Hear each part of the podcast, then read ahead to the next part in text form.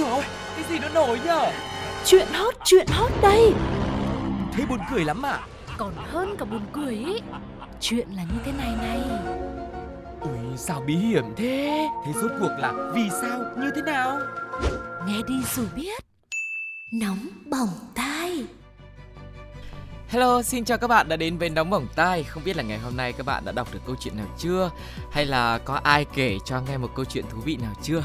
Thì cũng đừng lo bởi vì là khi mà đến với Nóng Bỏng Tai Thì chúng tôi đã chuẩn bị sẵn những điều cũng rất là hay ho để có thể chia sẻ với các bạn ngay sau đây nhá. Ừ, và không chỉ một phía đến từ Sugar và Tuko cũng như nóng bỏng tai đâu Mà chương trình cũng rất mong muốn sẽ nhận được những câu chuyện từ chính quý vị Từ những điều đời thường mà mọi người có thể bắt gặp xung quanh cuộc sống của chính các bạn Ở tại nhà hàng xóm của mình này hay là nghe được từ cô bán trà đá ở đầu ngõ. Hãy chia sẻ nó cùng với chúng tôi nhé Bằng cách để lại bình luận trên ứng dụng FPT Play Hoặc là nhắn tin về fanpage Pladio. Còn bây giờ không để cho mọi người phải chờ lâu thêm nữa Hãy cùng bắt đầu nóng bỏng tai với phần đầu tiên. Như thường lệ sẽ là Nhất định phải bàn Nhất định phải ban. Có thể bạn đã từng nghe rằng nơi nguy hiểm nhất là nơi an toàn nhất. Sở dĩ có câu nói như vậy bởi người ta nghĩ một người bình thường thì sẽ chẳng bao giờ mạo hiểm ở chỗ nhiều rủi ro cho mình cả. Vậy nên thường những chỗ như thế ngược lại sẽ ít bị tập trung và chú ý hơn.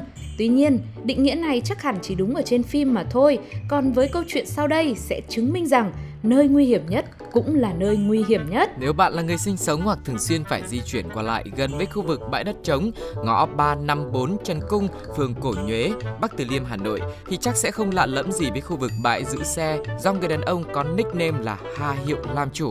Để nâng cao tính chuyên nghiệp, ông này còn thuê một thanh niên có tên là T làm quản lý bãi xe. Hàng ngày có khoảng 50 chiếc xe ô tô được gửi cố định tại nơi này. Tuy nhiên, chẳng hiểu làm ăn chuyên nghiệp ra sao mà cái biển hiệu để cho người ta biết đó là bãi giữ xe thì chẳng thấy, lại chỉ thấy một tấm biển màu đỏ chữ vàng với nội dung khu vực quân sự, cấm quay phim chụp hình, cấm đậu đỗ quay đầu xe.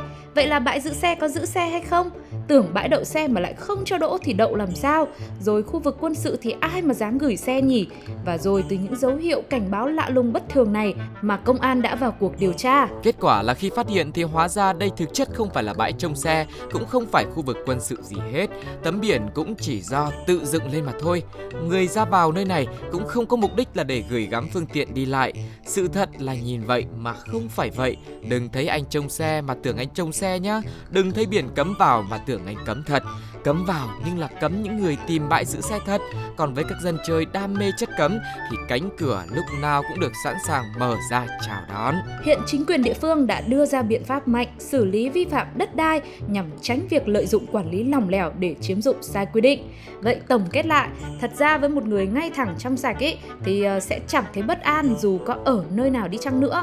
Nhưng ngược lại với những người phạm sai lầm và muốn giấu giếm nó thì dù có sinh sống ở nơi đâu thì cũng có thể coi là nơi nguy hiểm mà thôi. Vâng, nói chung là cứ nơi nào có biển cấm là nguy hiểm, cấm vào hoặc là không phận sự cấm vào gì đấy thì tốt nhất là mình cũng không nên uh, gọi là tò mò quá làm gì đúng không ạ? Và khi mà thấy có dấu hiệu nguy hiểm tốt nhất là cứ đi tránh xa nơi khác. Còn không biết là quý vị thì sao? Ở nơi mà mình đã đi qua, nơi mình đang sống có những khu vực mà cũng gây tò mò đối với mọi người như thế hay không? Hoặc là cộng đồng mạng đã có ý kiến gì? Hãy chia sẻ cùng với chúng tôi và lắng nghe những ý kiến của cộng đồng mạng ngay sau đây nhé.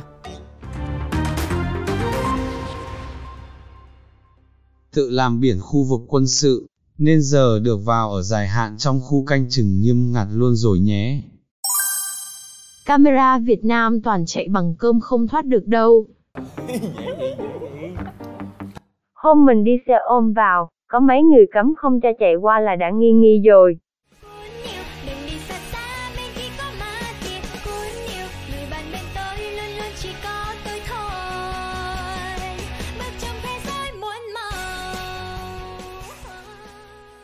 Bài học rút ra ở đây là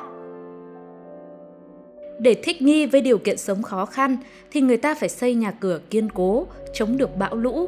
Để bảo vệ tài sản và sự riêng tư cho gia đình thì chủ nhà cũng sẽ chọn xây một bức tường thật cao và nhiều kẽm gai để che giấu sự yếu đuối của bản thân, sợ ai đó thấy được có thể làm tổn thương mình hoặc tự cảm thấy tự ti về chính mình mà người ta có thể dựng nên một bức tường vô hình để ngăn cách với thế giới bên ngoài, tự nhốt mình trong một vỏ bọc lạnh lùng và khó có thể chạm đến. Nhưng lúc đó bạn lại có thể đồng thời cảm thấy sự cô độc càng dâng cao đến tột cùng thì lại càng đáng sợ hơn. Biết bảo vệ mình là tốt, nhưng để khiến bản thân mình dễ thở hơn, hãy trang trí cho bức tường mà bạn đã dựng lên bằng những ô cửa nhỏ để nhìn ngắm thế giới và một cánh cổng để bạn có thể bước ra ngoài kia trải nghiệm cuộc sống đầy màu sắc bất cứ lúc nào bạn nhé.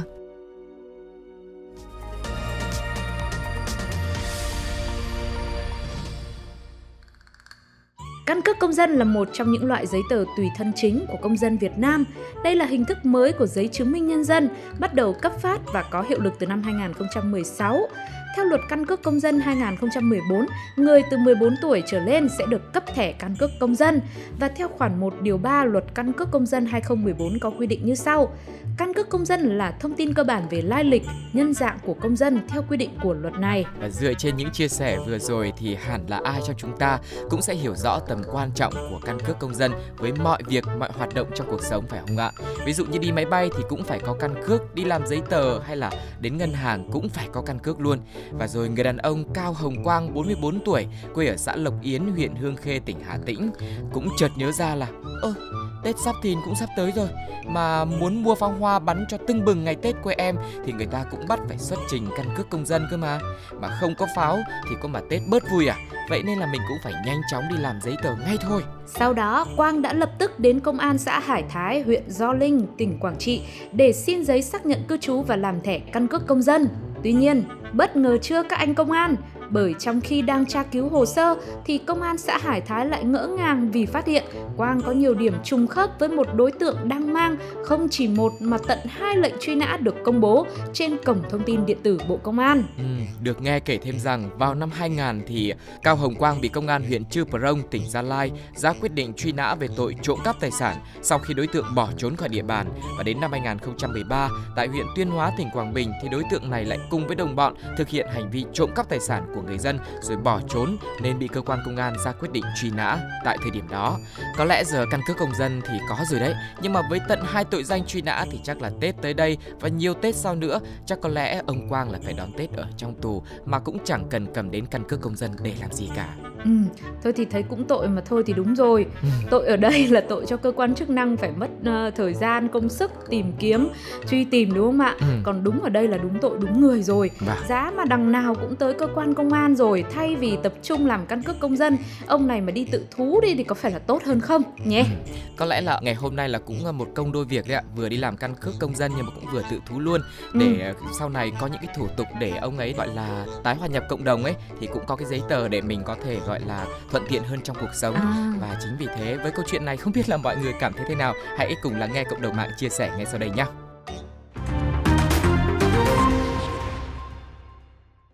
Chỗ mình cũng có một người bị truy nã 25 năm lúc làm căn cước mới, mới bị bắt nè.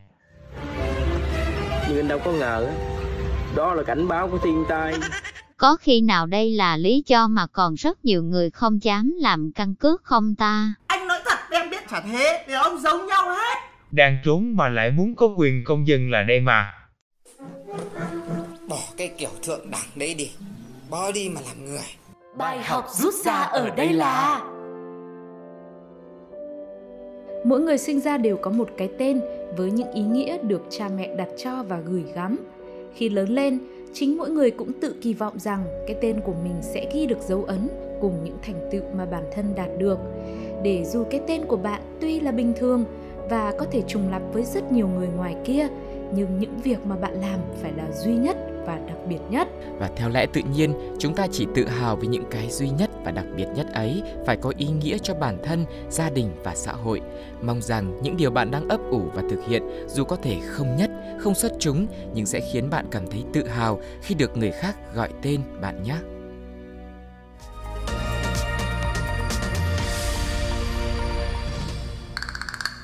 Có thể các bạn đã lớn và không còn nhớ ngày đầu tiên mình đến trường là như thế nào, quãng thời gian đẹp đẽ khi vào lớp mầm trồi lá ngây ngô ra sao, nhưng chắc hẳn vẫn còn nhớ câu hát Lúc ở nhà mẹ cũng là cô giáo, Khi đến trường, cô giáo như mẹ hiền, dù ở nhà với mẹ hay là học ở trường với cô thì cũng đều được yêu thương như thế. Mái trường như là một ngôi nhà thứ hai vậy đó. Nếu mà chỉ giống thôi thì còn nói làm gì? Đằng này á, có cậu bé kia kìa Còn chẳng phân biệt được đang ở nhà hay là ở trường nữa cơ. Vì mọi thứ thân thuộc gần gũi lắm. Sao cái cổng trường nó cũng cao, cũng to, cũng sơn màu y chang như ở nhà mình thế này? Sao các thầy cô trong trường cũng quen thế? Đến cả cô đầu bếp cũng giống bà ở nhà nữa. Cảm giác như đang ở ngôi nhà thứ nhất Chứ không phải mái nhà thứ hai nữa. Thế nhưng đây lại không phải là cảm giác đâu mà nó lại là sự thật. Bởi vì cậu bé ơi, cậu bé đang ở nhà đấy. Thầy hiệu trưởng và cô hiệu phó đang ngồi họp trong kia chính là ông nội và mẹ của con. Còn cô phụ trách nấu ăn trong căng tin mà con thấy giống bà thì đúng là bà nội của con rồi còn gì nữa. Mấy món con ăn có thấy giống vị bà nấu không? Rồi cách bà trang trí cũng thế, rõ là bà rồi còn gì. Sau khi cậu bé 3 tuổi phát hiện ra sự thật này rằng vì muốn tiện cho cháu đi học gần nhà và gia đình cũng được ở bên chăm sóc dạy dỗ được tốt nhất nên ông nội cậu bé này đã mở hẳn một trường mẫu giáo tư thục ở ngay sát nhà mình và cảm giác đáng sợ nhất là khi cuối buổi tan lớp tan trường bạn nào cũng được bố mẹ người thân đến đón thì cậu bé này lại vẫn được à vẫn phải ở lại trường nên cậu đã khóc toáng lên còn những lúc bình thường thì gương mặt cậu ấy cũng nhăn nhó thậm chí cũng khóc từ sáng cho đến tối khiến mọi người đều cảm thấy rất là khó hiểu. Tuy nhiên có gì mà khó hiểu? Ở mãi một chỗ thì nó cũng phải tù túng chứ. Chẳng có một cái thời học sinh nào Chẳng có một đứa trẻ nào Mà đi học xong đến lúc tan học Mà lại phải quay lại ngôi trường của mình. Để mà nói là trở về nhà cả Quá là không hợp lý cả. Vâng. Người ta cứ nói là đi học về là em vào nhà em chào ba mẹ Nhưng mà vừa mới chào tạm biệt Xong bây giờ lại chào xin chào. Lời chào đầu tiên thì còn nói gì nữa đúng không ạ? À, Tuy nhiên là chỉ có một cái là mình cũng ờ, cảm thấy có lẽ là cũng sẽ tốt hơn cho cậu bé này.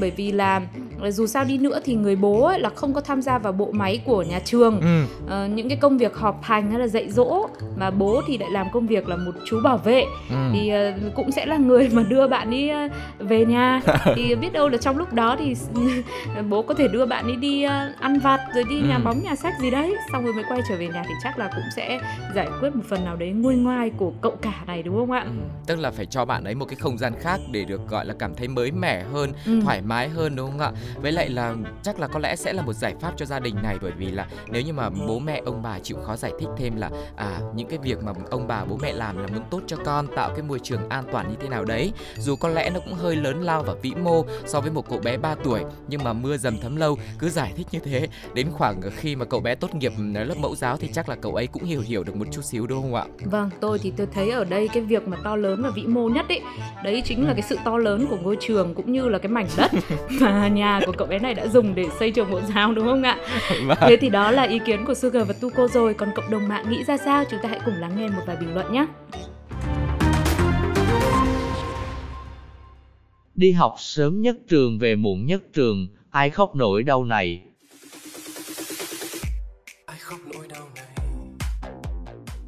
Tôi chỉ đang thắc mắc tại sao mẹ làm tận hiệu trưởng còn bố lại chỉ là bảo vệ thôi. Tôi chả biết là ai cả Nhà nhiều đất, ông xây luôn tiểu học, cấp 2, cấp 3, đại học, mở công ty, sau đó ra trường đi làm luôn trong khuôn viên nhà thì ối rồi ôi.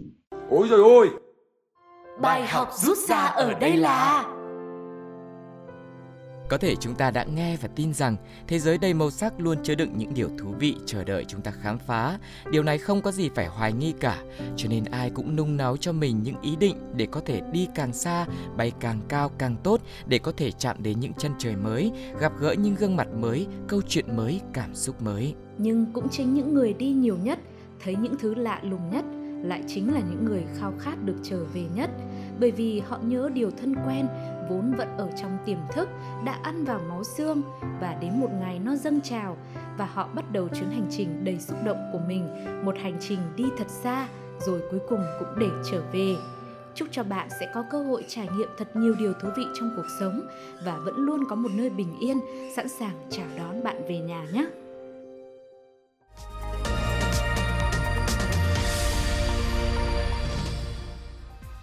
Các bạn thân mến, vừa rồi là những câu chuyện mà Tuko, Sugar cùng với các cộng tác viên của chúng tôi à, là sưu tầm ở khắp nơi và bây giờ thì ngồi đây chia sẻ với mọi người trong 15 phút của nóng bỏng tai. Không biết mọi người cảm thấy như thế nào, cảm xúc gì đang còn đọng lại, hãy chia sẻ với chúng tôi bằng cách để lại bình luận trên ứng dụng FPT Play hoặc là fanpage của Radio nhá. Và cũng đừng quên là đồng hành với nóng bỏng tai những số tiếp theo nha. Còn bây giờ Sugar và Tuko xin chào và hẹn gặp lại. Bye bye.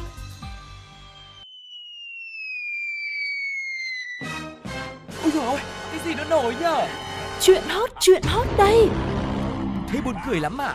Còn hơn cả buồn cười ý Chuyện là như thế này này Ui, sao bí hiểm thế? Thế rốt cuộc là vì sao, như thế nào? Nghe đi rồi biết Nóng bỏng tai